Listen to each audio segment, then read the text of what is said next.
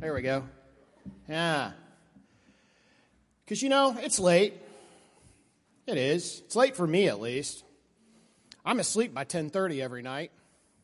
And, you know, when you get to be a certain age, you talk about sleep like you used to talk about partying. oh, man, last night I slept so much. And I just have to tell you, after that short little introduction, the sermon's really going to be a letdown.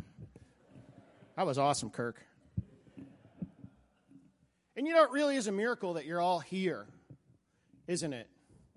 Because you think you got showered and shaved and dressed and fed, and you probably went to a couple of parties. You probably even made it to Lenox Square and back and got that last gift that you forgot to get. You know, the one that your grandniece says that if you don't get for her, she'll never believe in Santa Claus. And, and then you listen to this choir sing, and if you really take for a moment um, the, the miracle that it is that sound gets produced like that, it not only gets produced like that, gets produced in, in, in great sort of harmonies that work out in this incredible uh, sort of math. It's mind boggling. And then when you watch our organist, they use both hands and both feet to do that. And it's a miracle. And you know, for those of you who are coming to church maybe for one of two times this year, it's a miracle that happens every week.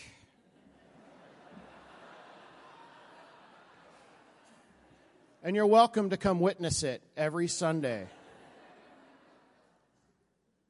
And you know, we need the miracles of Christmas, don't we? We need we need baby Jesus. And you know, the miracle's been kind of hard to uh, keep up in Bethlehem, um, in, in Bethlehem, Pennsylvania, that is, because in Bethlehem, Pennsylvania, um, they put out this beautiful creche every year in front of the Catholic Church. And for the past couple of years, baby Jesus keeps getting stolen. And the New York Times talked about how to keep the miracle, and they said that the the solution was bolts, cameras, and tethers. They've had to, to bolt baby Jesus down to the manger. And Bethlehem's chief of police said that when they, they found him and recovered him um, from this lady who had stolen him for some reason, he had to glue his leg back on. Yeah, and then the city put in a, a security camera on baby Jesus exclusively and have a police officer whose job it is to monitor baby Jesus. And in the, the past two years, the statue has been left at peace, um, nicknamed, the camera had been nicknamed the Jesus Cam by some of the residents. Lynn Cunningham, the leader of the local Chamber of Commerce, says, You know, if you look real close at baby Jesus, you see a crack in his leg. And you know, to get to our baby Jesus, to our Christmas. We need our baby Jesus. We do. We need our manger scene. We need Jesus getting born. We need the muck of the stable. We need the shepherds and the angels. We need that story. We need that miracle. But you know, if you if you backtrack a little bit in the service, we also need that very strange bit that we read at the beginning from John. You know, that, that weird philosophical sounding bit that talked about darkness and light in the beginning of time itself and creation, in the Word being made flesh, that all things were made through Him, through Jesus, through what He was. And John says that this was there from the very beginning. This was there before the miracle that we celebrate tonight. Whoa. It's a bit much for 1030, isn't it? And so how do we put together this manger scene and how do we put together this, this cosmic notion about Jesus? This notion of the Word being made flesh, the Word being manifest. This word that was there before creation, before the beginning, before the making of all things. Well, um, preacher and writer Rob Bell did a series of podcasts, and he, he gave it a provocative title. And you'll have to excuse me for repeating it because It's sometimes used as a curse, um, and he called the 11 part series Jesus H. Christ. And I listened to all 11 parts, partly because he promised in the first part he was going to tell us what the H stood for. I've always wondered what that stood for. That's just an odd curse, isn't it? Well, in the end, it was a little anticlimactic because the H stood for human. Jesus, human, Christ. And you know, if you write that out, it's the perfect graphic of what we're doing tonight. It's the perfect middle name for Jesus. The word for Jesus on this side, you know, which is a normal name, is a very common name from that part of the world, probably a Greek derivation of the name Joshua or Yeshua. Over here you have Jesus, and over here you have Christ, Savior, connected together by an H for human. So, what joins heaven and earth together, what joins the cosmos and the manger scene together, what puts it all together for us, is not just miracles and otherworldliness, but Jesus, humanity. God becoming one of us. God becoming the H in Jesus H. Christ. And so, friends, all of you who have come to church late tonight, all of you who have stayed awake, most of you at least from here, to listen to me now, I hope that when you hear about Jesus, the human Christ, I hope that this is for you the best of news. I hope for some of you this is the first time you've heard this news. And maybe for some of you who grew up in a tradition that said that all being human was for us, all that being human has meant for us from the beginning of time was just that we were a big problem to God that Jesus came here to fix. I hope that you hear in this the good news that Jesus came here to be human. God came here to become human, to become one of us, to walk around in a body just like yours. And that means everything.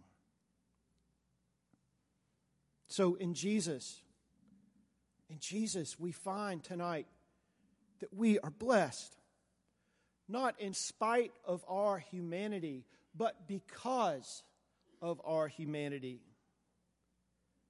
In Jesus, our humanity is not a problem to be solved, but a blessing to be celebrated. In Jesus, we find the hope that this world needs to be restored to a true sense of what it really means to be human. Because Jesus was not only human, he was the human being. In fact, sometimes you hear in, in the New Testament, Jesus is called uh, the Son of Man.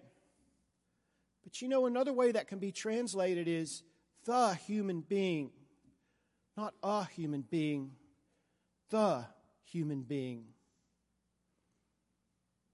And as John reminds us, all things came to being in this Jesus. And all things can continue to come into being now that this self giving love has been made for us, manifest in a human being.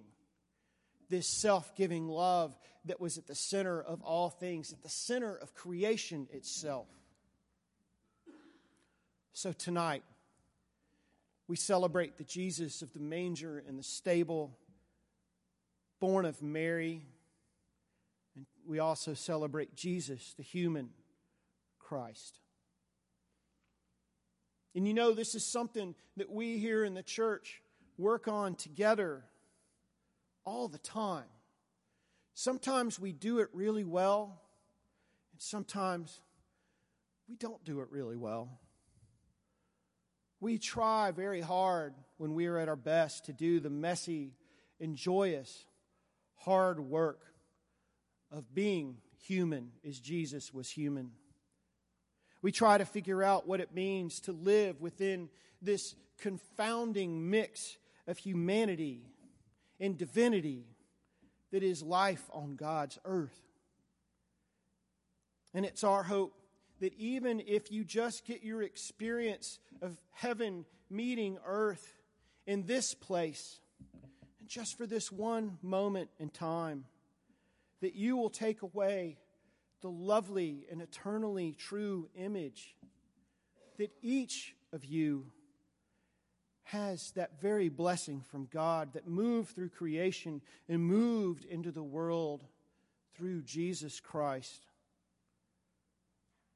Because as John says, what has come into being in him was life. And the life was the light of all people, of all of you. This light shines in the darkness, even our darkness, even the darkness that each of you may carry with you tonight. And John says that the darkness does not overcome that light. And so his light shines brightly tonight in all of this celebration, in the miracle that is your presence here with us tonight. So go ahead. Take G- baby Jesus with you. Well, you know, I mean that figuratively because ours is kind of pricey.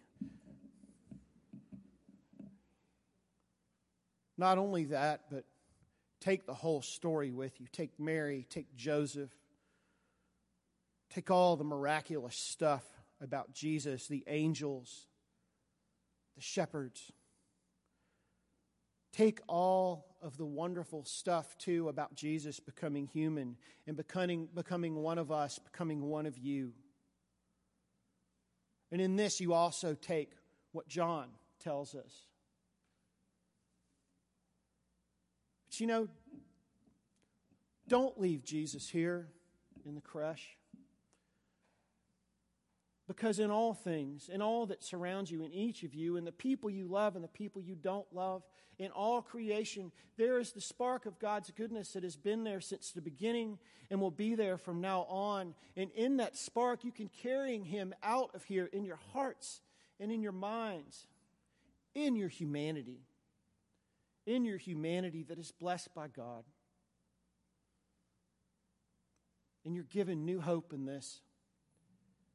New hope that's fulfilled in this child, born on this night. Jesus, the human Christ.